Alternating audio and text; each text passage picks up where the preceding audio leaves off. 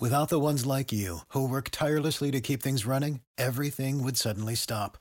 Hospitals, factories, schools, and power plants, they all depend on you.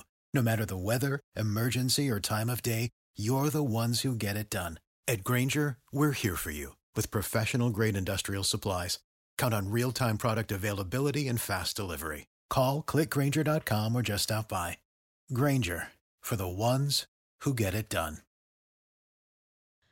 Good morning, Jacksonville. 611 on your Friday morning, and today marks exactly two years since father of four, Jared Bridegan, was murdered in Jacksonville Beach. He lived in St. Johns County, but he was dropping off his children in his ex wife's house, and as he left, he was shot and killed. This morning, Bridegan's ex wife and her estranged husband, accused in this alleged murder for hire plot, are set to face a judge.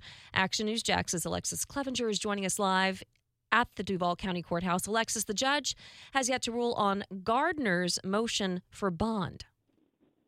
Yes, and we're all waiting to see if the judge will make a ruling on Shanna Gardner's request for bond. She and her husband, Mario Fernandez Saldana, are scheduled for a pretrial hearing today.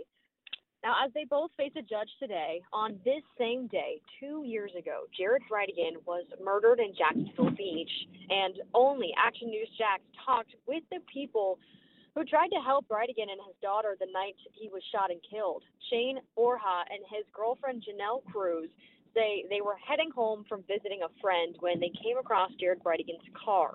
The couple quickly realized that something was wrong and they called 911.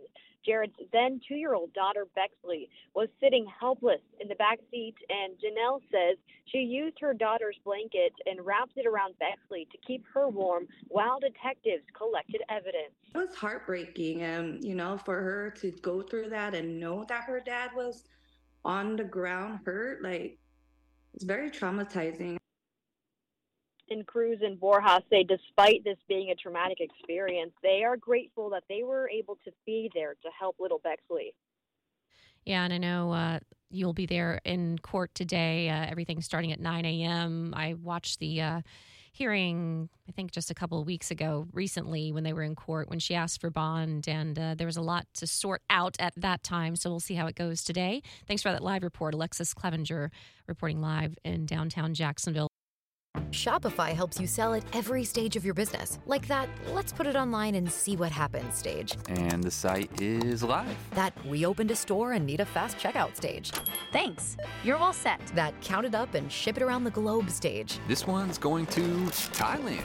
And that, wait, did we just hit a million orders stage? Whatever your stage, businesses that grow grow with Shopify. Sign up for your $1 a month trial at shopify.com slash listen.